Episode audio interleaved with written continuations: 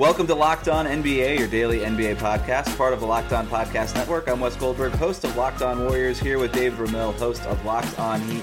By now, everybody's covered the last couple of episodes of The Last Dance. All the things about the bad boy Pistons, the Jordan rules, of Phil Jackson believing that he was a lion, of a naked Dennis Rodman and Carmen Electra waking up to Michael Jordan knocking on their hotel room door. That's all been covered, and it's been covered well. But, David, regardless of what you think of the first few episodes, and it does seem to be pretty polarizing so far already. One thing I think we can all agree on is that in the interviews that are central to this whole documentary, Michael Jordan has been magnificent. He's been really, really good. Yeah, I, I didn't expect him to to be so open and frank about everything. Like I, I suppose you know, having funded this project or at least being the focal point of it, that maybe he was going to be willing to share some of his own private thoughts. But at the same time, he has been with the, the gift of time and, and hindsight, still been able to kind of focus on those memories and still be able to deliver them very clearly as far as his feelings at the time. Like he has not changed, and maybe that's the version of Jordan that we best that that, that fits best. Is like imagining Jordan still being as passionate, as hang, as hungry, as ruthless as he's always been, even during his playing career. So that has not changed over the course of his retirement.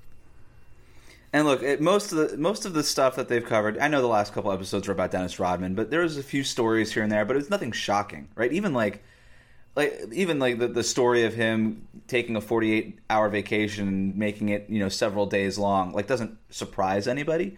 I don't think we're we've had the moment yet. I don't know if there is this moment but i don't we haven't had a moment yet that's just been jarring. Like oh my god i can't believe that happened right? But Jordan, Michael Jordan in, in particular, has been very candid about even just some of the, and it's been it, it's his being candid that's been interesting, like things that happened on the court and him reacting to it. I think about to me the most interesting, like I know all the Dennis Rodman stuff, but to me the most interesting thing from Sunday's episodes was was just his his vitriol and his just like non like not uh, inability to forgive Isiah Thomas for not shaking his hand in 1991. Like that to me was the thing that stood out. Like he still can't stand Isiah Thomas for that. Like he will not forgive him for that. Year like 22 years later, longer. Yeah, 22 years later. No, longer than 22 years later. Almost 30 years later. Yeah. He he like he just wouldn't let it go. And I just thought like when they hand him the iPad to see like what Isiah Thomas was saying in response to you know, the critics care. for not shaking his hand, he was like he was he's like whatever he says, it doesn't matter because he's had 30 years to reflect on this and come up with whatever he's about to say. So I don't care, but I'll watch it. Well, I mean, it's just it's kind of interesting. Like obviously Isiah is really not affiliated with the league other than as a broadcaster at this point, but at one point Thomas was an executive for the Knicks. I mean, he's been a head coach, mm-hmm. and now Jordan as an owner. He, he is not unwilling, let's say, to burn bridges. Like he, he will carry those grudges. He will just be honest and open. I mean, I wonder if this is like impacting his ability to function as an NBA owner governor. I, it's just like it's interesting that he's just so willing to bare it all and be like, no, I don't give a damn. I'm just going to say whatever I think about Isiah Thomas. But but going back to that point about Thomas, though, is is it all? Do you think a little bit contrived? Like maybe we don't kind of associate Jordan with those kinds of feelings, but he seems like he's really exaggerating this kind of animosity. Like it could it just be it's not just the handshake. Obviously, it's the fact that the the you know the Pistons were as physical as they were, and that they were the largest obstacle to Jordan actually winning a championship early on in his career. But do you feel like this kind of animosity towards Thomas and vitriol in particular is somewhat contrived? I think there's obviously going to be some showmanship because this is the this Jordan is a central figure to this documentary, and he understands that the success of this documentary hinges on him being a really good interview. Um, so there's probably again there's some showmanship in front of the camera there, but I wouldn't say that he's faking it. I, I it wouldn't shock me if him and Isiah Thomas just like don't speak. Like it just it, it I do think that that sort of thing bothered him. And look, it, credit to the to the filmmakers here. It it showed you the reason why. Like he worked so hard to get over that that hump and he went into the locker room and the whole story of like in, in, like that great like montage sequence like that rocky sequence that they showed of him you know putting up 200 pounds to 250 pounds on the bench press and all these things. And then he finally gets over these detroit pistons bad boy teams and they won't even shake his hand after. And you could see why that was disappointing. So they do play it up in a way that it felt earned when michael jordan was saying that. Um, I don't think it is contrived. I think it kind of jives with everything that we know Michael Jordan to be, which is just like you look at his Hall of Fame speech and he just like he holds grudges forever. They just don't go away. No, that's fair. I mean, that, that is, you know, that I think that's just partly what has always motivated him is, is finding reasons to to fuel his hate and, and, to keep that as motivation. And I guess that's why he is as uber successful as he's been. Maybe that doesn't work for everybody, but it certainly worked for Jordan. I, well, that's been some of the the reasoning too why he's even doing this now is because he's got some sort of um, angle against LeBron James, basically. Yeah, pure pettiness, that, right? Hey, it's yeah. He's like, okay, LeBron, like the you know, as the story goes, he agreed to do the documentary you know the day LeBron James won the like you know came back from a three one deficit against the Warriors like that's interesting right? That is again it kind of just goes all it, it's part and parcel with who Michael Jordan we believe him to be. I've got a question though because following I know it was covered by our network uh, yesterday following the show and it's been covered extensively but there was a, a tweet from Bill Simmons I don't know if it's even worth bringing up but he, he asked why we're still pretending, and I'm paraphrasing here, why we're still pretending that Dennis Rodman is still an interesting character yeah. person. What, what's your take on that? Because I mean, I, I, know it's just Simmons kind of poking the bear and trying to remain. So it wasn't. It wasn't even really Bill Simmons. If people go back and listen to the podcast, so in doing, you know, obviously we're doing this a couple days after all of the instant reaction stuff, and so you know, our, I think our network did a great instant reaction stuff that covers all of the Detroit uh, Bad Boy Pistons teams and everything. It was an hour long show, but it was a really good right. one. Um, but then you know, Bill Simmons and Ryen Russillo every Monday get on his show and do a similar type thing, right? Where they do an instant reaction and, and talk about some other things. And it was actually Ryen Russillo, the former ESPN radio host, who presented that question to Bill Simmons. And to me, I thought Bill Simmons was sort of agreeing with him, you know. But it was really Russillo's theory. It was kind of his. It was his bit. And so I actually was looking and like preparing for this show. I saw Bill Simmons was trending. And I was like, oh, what happened? Did like they get bought right. out by Spotify again or whatever? Like I don't know. But um, and so I looked at it. Everybody's like crushing Bill Simmons for this take, and I was like, it wasn't even his take. Like, look, I'm I'm all for crushing whoever you need to crush, but like at least crush the person who actually had the take. Like, and it was Russillo's take. So, uh, but in general, I, I, thought it was a bad take. I thought it was a little. It was try, speaking of contrived. Dennis Rodman is interesting. I get I the whole thing about like okay, yeah, I don't I don't think he's interesting because of the tattoos and the dyeing of the hair and like the Barbara Walters like asking you like what color is your hair now? Take off the hat. Like that that's horseshit. Like I don't need to uh, who cares? A guy dyes his hair and has tattoos and he's suddenly interesting? Like no way. Go to a bar. You'll f- see interesting people all over the place. That's but right. I I to me what's interesting about Dennis Rodman is what was so interesting about that Dennis Rodman documentary was his upbringing was insane. Like his background like is just unbelievable. And like that's the stuff to me about Dennis Rodman that it's interesting, the psychological stuff and just like how it manifested itself and just how he reacted to it. And like in that documentary how they went how how it, that storyline of when Scottie Pippen was out, right, for the first 30 you know almost 30 games of the season whatever it was. Right. And and Michael Jordan looked at Dennis Rodman and said, "I need you to step up." And then he did. And then right. as soon as Pippen comes back, he goes off the rails Okay, that to me is interesting. All right, like again, not the nightclubs and the drinking of the kamikazes, like whatever. That's not interesting to me.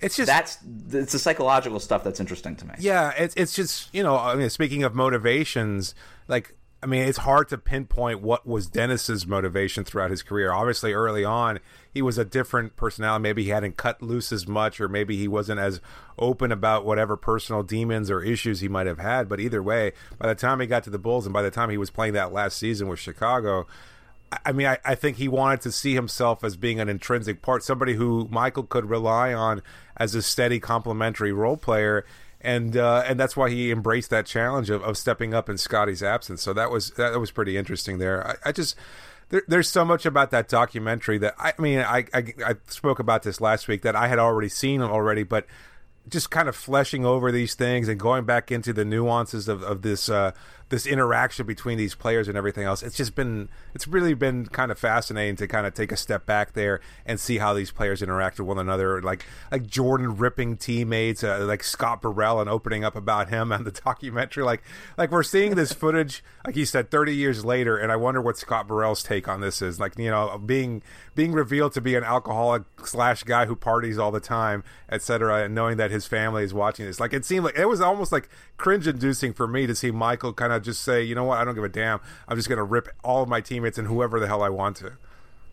Can we go back to the Rodman thing really quick? Because I don't. Did, Yes. What do you think? Do you think that he's an interesting player?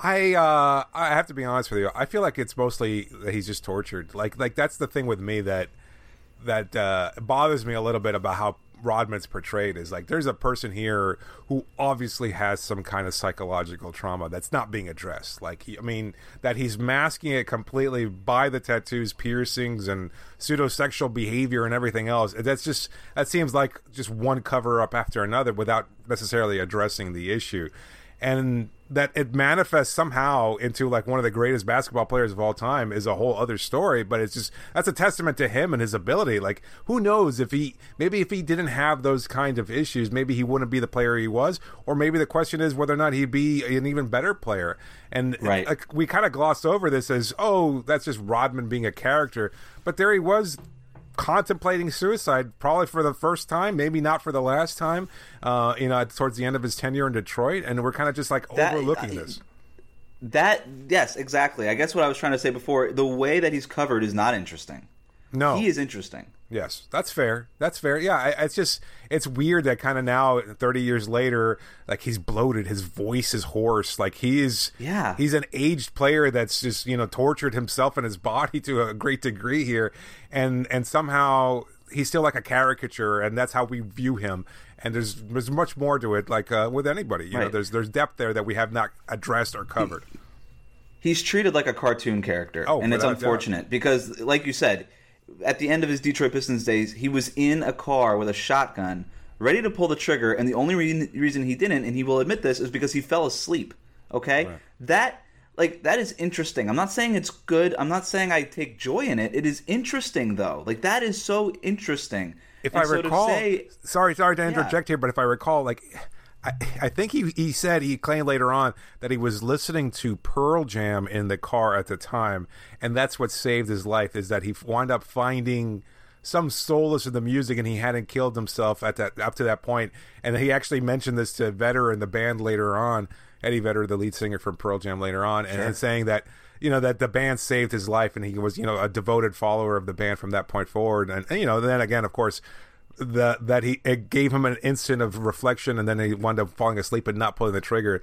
Those are i mean those are fascinating stories but also at the same time kind of scary to think that he was at that point almost to the edge of wanting to end his own life. So I'm going to do some really good radio here. all right. And I'm gonna look up what was Dennis Rodman's last year in Detroit? Because now I want to know what album he was listening to, what Jam uh, album he was listening to.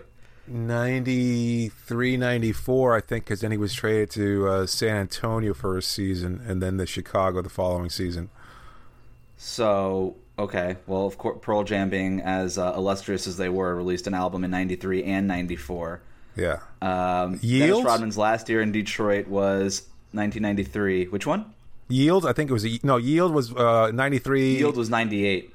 okay so 93 was vitology then Ver, uh, 94 was Vitology. Versus was 93. So he's probably Ah, listening yes. to Versus or Vitology. Is there a, is there a go to sleep song or like a you know uh, don't shoot yourself song on Versus or Vitology? This is good. this is really good radio, is it not? uh i I'm, I'm trying to think uh no Dissident, Rear View Mirror, oh no Elderly Woman Behind the Counter in a Small Town. I mean that's Oh, some Versus I mean, that- hey, I'll, for our audience that couldn't give a crap less, that's my go-to song in karaoke. Which one? Elderly woman. Oh, it's a good one. It is. And and on uh, on Vitology, I mean Better Man, Corduroy. I mean, I mean there's a lot. There, I mean it could have been any any any one of those songs could have saved Dennis Rodman. we basically started off ripping Bill Simmons and become Bill Simmons at the same time in the same segment. that is powerful radio. Like devoting a whole talk, a whole segment to Bill Simmons being wrong about his take or Russillo being wrong, and then going on into Pearl Jam talk. Classic Pearl Bill Jam Simmons. dive. Yeah, I mean That is that's awesome. All right, let's stop our uh, bad Bill Simmons. Tom Brady.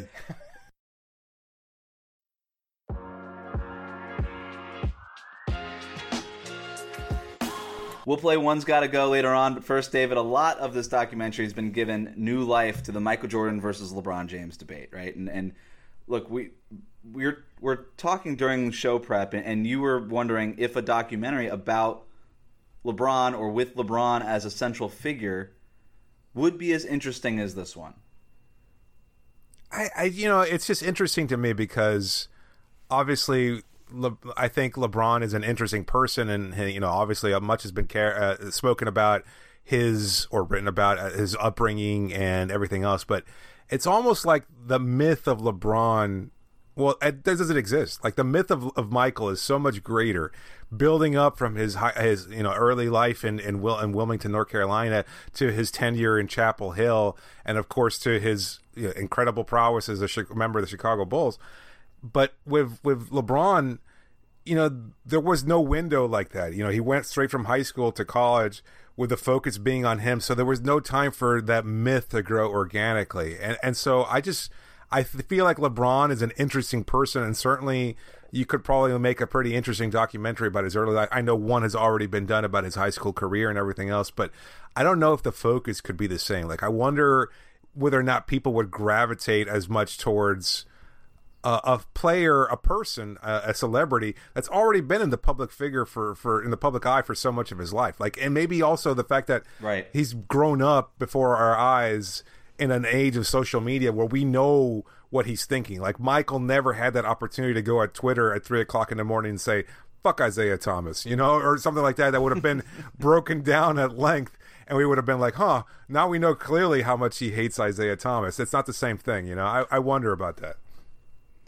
Yeah, where Michael Jordan had this very I mean Michael Jordan was you know, as great of a player as he was, he was as much of a marketing machine, right? With the Nike stuff. I mean, he oh, was yeah. as much created by that as he was his own talent. It's funny, uh, you know, when I the commercial was "Be like Mike," but we have no idea what Mike was for most of his playing, like like his personal feelings and and, and you know what drove right. him. We didn't know about that. We saw him as being a good-looking, charming, great player, but never I don't think we ever knew about his ruthlessness. So we we right. talked about him talking. You know, a lot of I think a lot of people admitted that he was a, a great trash talker, but that was just part of the NBA at the time. Nobody knew how exactly cutthroat he was as a teammate until you start to hear stories about him punching Steve Kerr, et cetera, et cetera.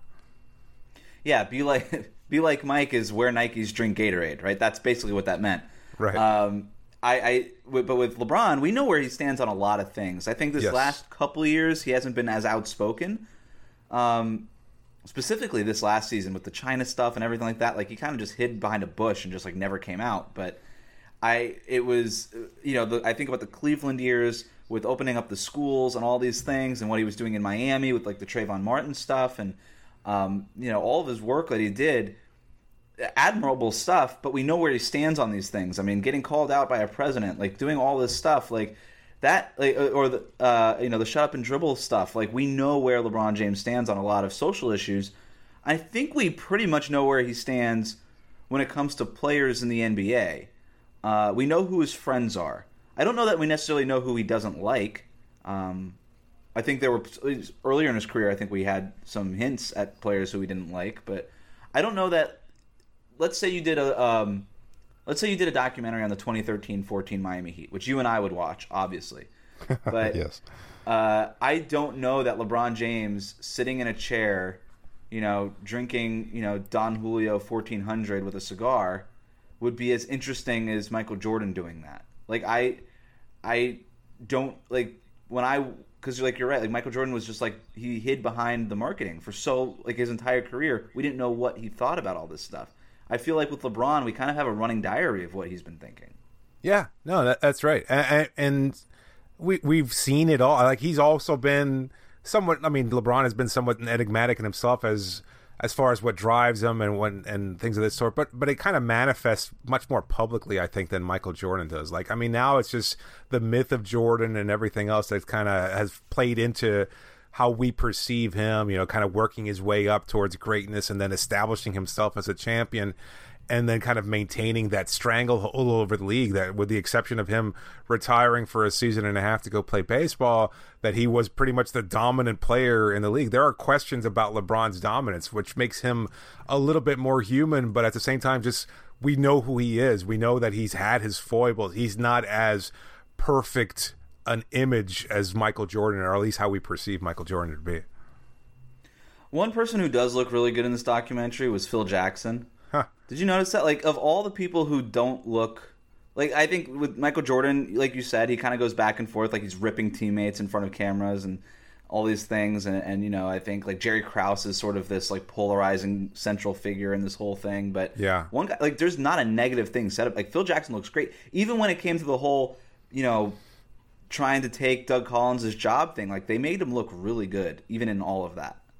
they uh, they did gloss it over pretty well, and and I, I I'm glad that you brought that up because it's something that's been said about Jordan before too. Is that he's never been critical of coaches for whatever reason. I don't know if it's because of his upbringing in North Carolina, the fact that he played for a guy who was as absolute a power as Dean Smith and, and North Carolina, or something to that effect. But either way, as many coaches as he had early in his career, like Stan Albeck, and of course then you know Doug Collins and Phil Jackson, etc like he has never been critical of them despite the fact that he probably could have been very critical. He probably knew where the bodies were buried so to speak. And and and you know jackson does come away kind of cleanly considering the fact that he did wind up taking over his like i don't think that we've seen anything like this as machiavellian as maybe say when uh um Jason Kidd took over the the Milwaukee Bucks, where he kind of forced his way out of Brooklyn and then kind of usurped his way into Milwaukee, et cetera. Uh, you know, and of course he, he wound up you know getting fired eventually, but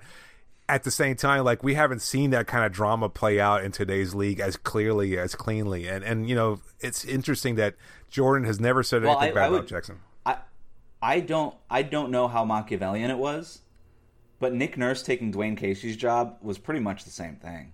I don't Was know it? like what all the I don't know. I've never I heard mean, anything like that. I thought that there was already I- I- like issues with it, like from this general management, you know, from Ujiri, who, who here he's a perspective. Well, it was my yeah, it was probably Masai that wanted it Sorry. out. But I, I okay, I guess I was, I'm playing the results, and I, I I'm also leaning on a lazy comparison because Nick Nurse like idolizes Phil Jackson, and he likes to like play guitar and wear you know baseball hats, and that's you know cool, I guess, for a coach. But but even But- like one thing that does stand out though, and to your point, like he he does come across as being really effing masterful at manipulating egos and and balancing them. Like even to the point where a, a guy who is maybe somewhat unhinged like Rodman says, "No, Phil understood me. We were kind of like simpatico in the sense that he he went through his own thing with drugs and understanding what it's like to to kind of need your own breathing space to be different and and, and to even be trumped up that way. Like for for Jackson to say, "Oh, you know, there's a, a tribal."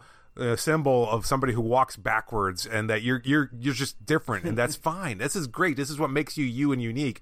That is, it screams to Dennis Rodman a guy who needs that kind of vocal support and everything else like that. It's it's just interesting how he's able to play everybody so masterfully and get them to focus on a bigger larger than life goal which is something beyond themselves as individuals but winning as a team Yeah, and he goes through all like doing the yoga and stuff. Like in the late '90s, like who else was doing this? Like nobody. Like even one. now, like who's doing this? And like you kind of you just like even in today's NBA, if you want to like do a yoga thing, you kind of do it as like a team, and you kind of contract out the responsibility. Hey, we'll bring in this like world famous yoga instructor to like come in here on a Tuesday to just break up the monotony of a season in a January.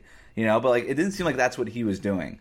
Like he was really Warriors kind of- seem like the, the team most likely to do yoga as a group I have to say Yeah, I mean, right. Uh, Steve Kerr does do yoga, but I don't think he does it with like. I don't think Draymond Green necessarily cares. Um, that's a good point I, I, and the, but I think the Phil Jackson stuff's interesting too because you kind of also, the whole documentary has it framed where Michael Jordan, and you know this is partly true, but Michael Jordan was just not going to play again if Phil Jackson left. And they, in in doing that, cast Jerry Krause as the villain a little bit heavy-handedly, I think, uh, because he says even if you go 82 and 0, you're not coming back. And so basically, what all this comes like it's it's painting Phil Jackson in such a positive light. And again, we're not even halfway through the whole documentary, but I'm not really sure what they're going to be able to say about Phil Jackson unless there's something unearthed here during that tenure. But what's interesting to me again is that why this documentary is so it, the timing of it is good because it gives people like myself and a lot of people who are just too young to really remember all of the ins and outs and the details of this era of the NBA and what what Michael Jordan was at this time.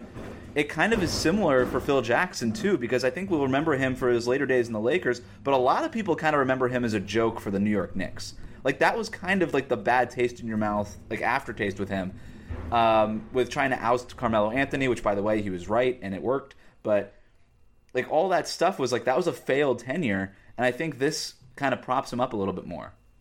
Yeah, that that's fair. Like, um, you know, seeing his journey kind of going through the rank. So you know that just the being a champion with the Knicks earlier in his playing career, and then you know working his way up to a coach through Puerto Rico, and, and kind of the front lines of coaching, and then the CBA and winning with the Albany Patroons and all this. It's just it's an interesting journey, and, and I mean it makes it does kind of well, it kind of makes him a myth in his own way too, and uh, that is a an interesting contrast in comparison to Jordan and, and the myth of Michael as well. So it, it has been. Uh, I'm not so sure a revelation, but certainly it does change the narrative a little bit because you're right about how Jackson is perceived now. Like he he botched his tenure with the Knicks so completely, um, but as a coach, he was probably without peer, especially because he was he understood how to manipulate those egos. Now he needed supreme talent. Like I mean, no you know the the idea of who the best coach is, et cetera, that's a futile one because every coach needs great talent in order to win anything.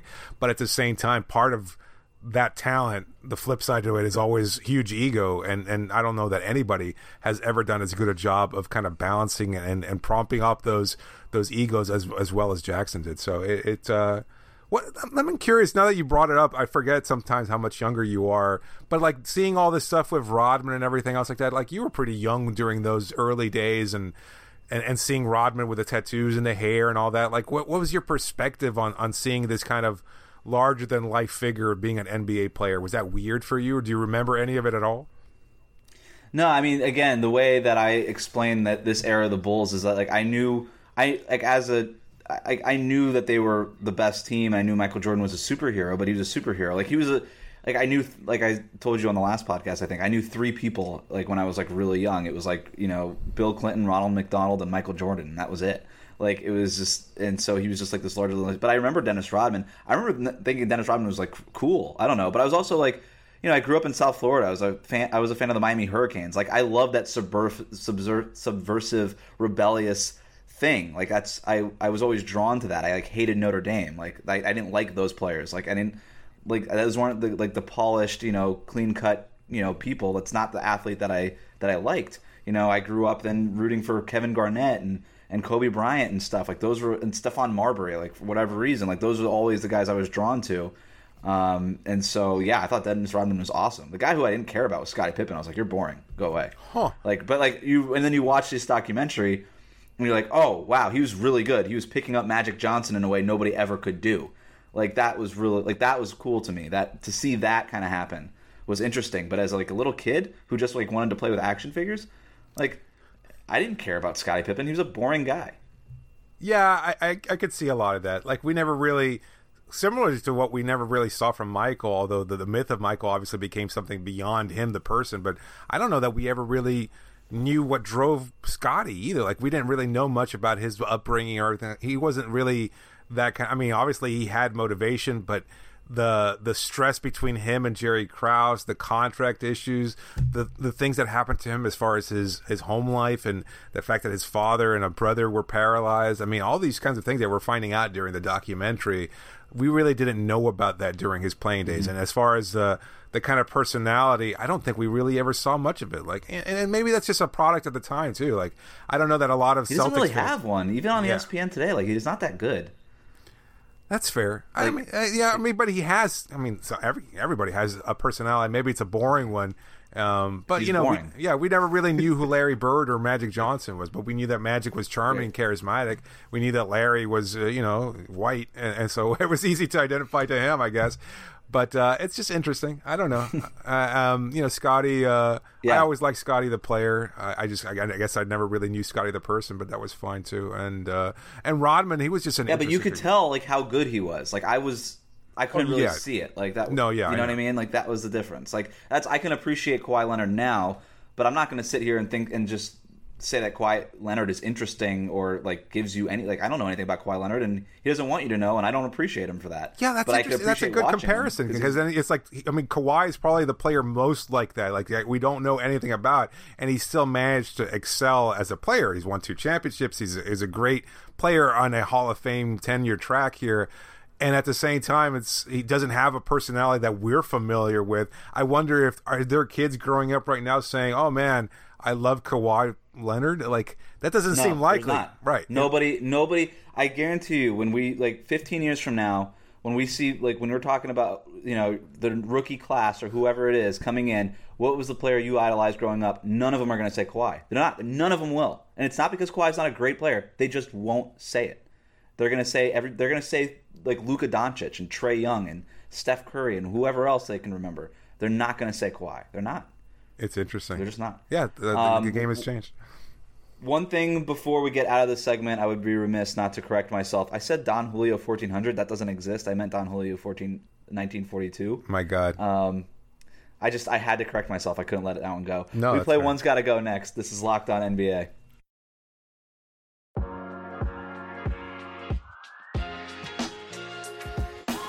One of the internet games that's become a popular pastime during the quarantine is One's Gotta Go. So we're going to play our own version here. David, let's start with you.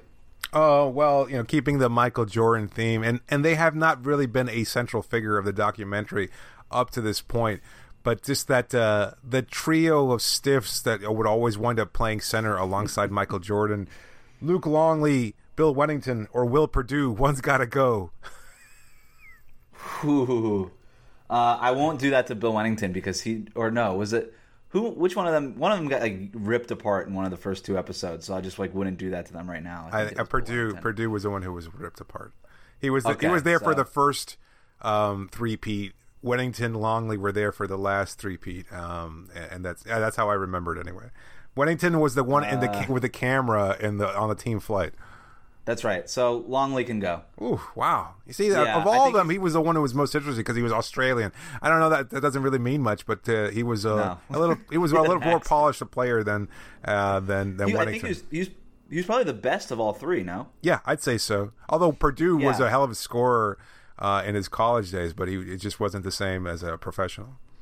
I think Wennington's been good in the documentary, so I'm keeping him around. Um, Nice. We haven't heard from Longley. I don't think at all. No, no, he has not. He, him, we saw Horace Grant for the first time yesterday. Yeah, he was good. We have not heard anything from uh, Toni Kukoc just yet, so those those uh, those things are coming later on. And I, I think I've seen already that Kukoc will probably be focused on once they get to the the Dream Team in '92 and, and how they kind of him and Scottie combined to eviscerate Kukoc in international play there. All right, my my one's got to go. Phil Jackson, Hmm. Gregg Popovich, or Pat Riley.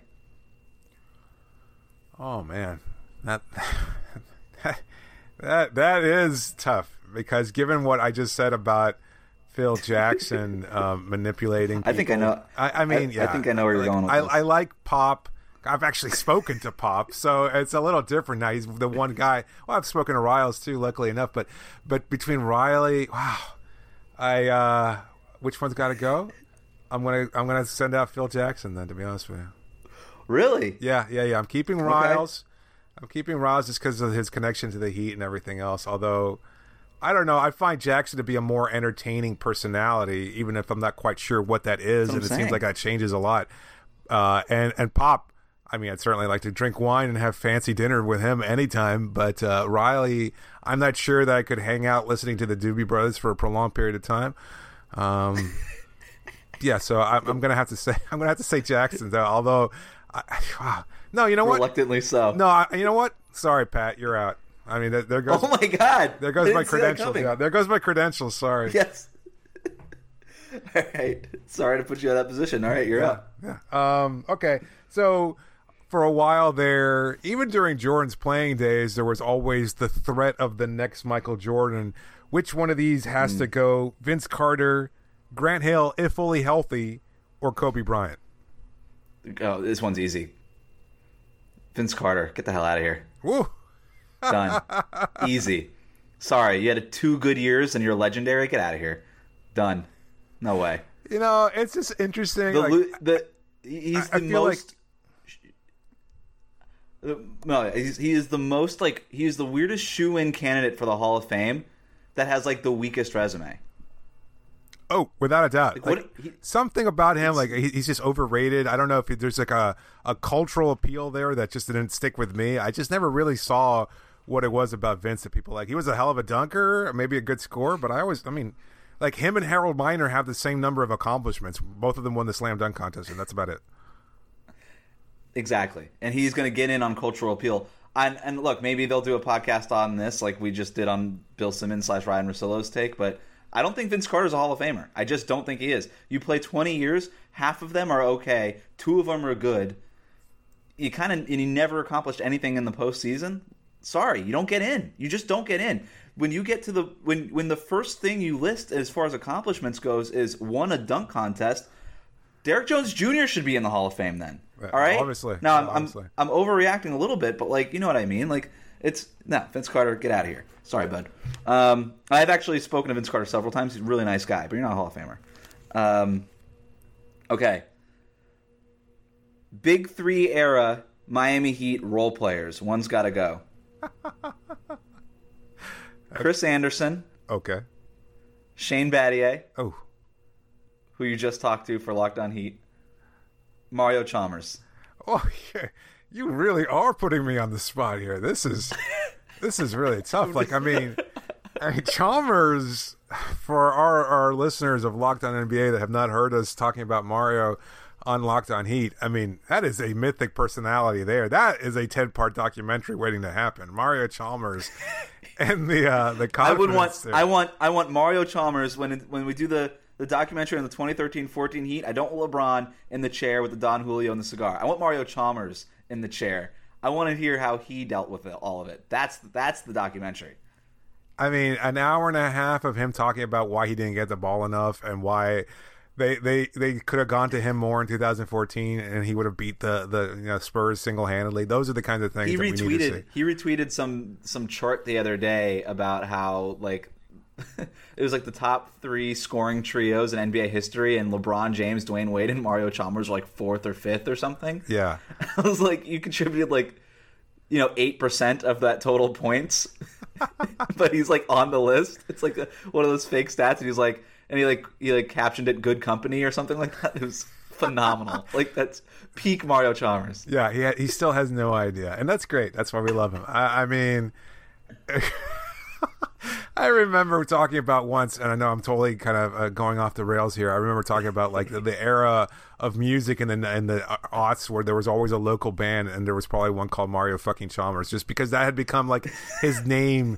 That's how everybody referred to him at some point over the course of his Heat tenure. Was just his unwilling, his willingness to take shots, the things that he did on and off the court. It was just amazing. But anyway, as far as role players are concerned, I, I guess I got to kick off Birdman. Like, even though he was such a eclectic personality, he was as much a spark during the 12-13 season as anybody else. I mean, Battier was a different kind of player as far as his, his contributions on the court and he's still a part of the Heat now. I don't want to I don't want to burn every bridge with the, the Heat front office, so I'm going to say Shane can stay.